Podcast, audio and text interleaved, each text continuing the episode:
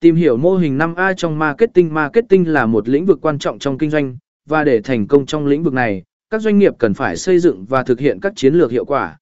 Một trong những mô hình quản lý được sử dụng rộng rãi trong lĩnh vực này là mô hình năm A.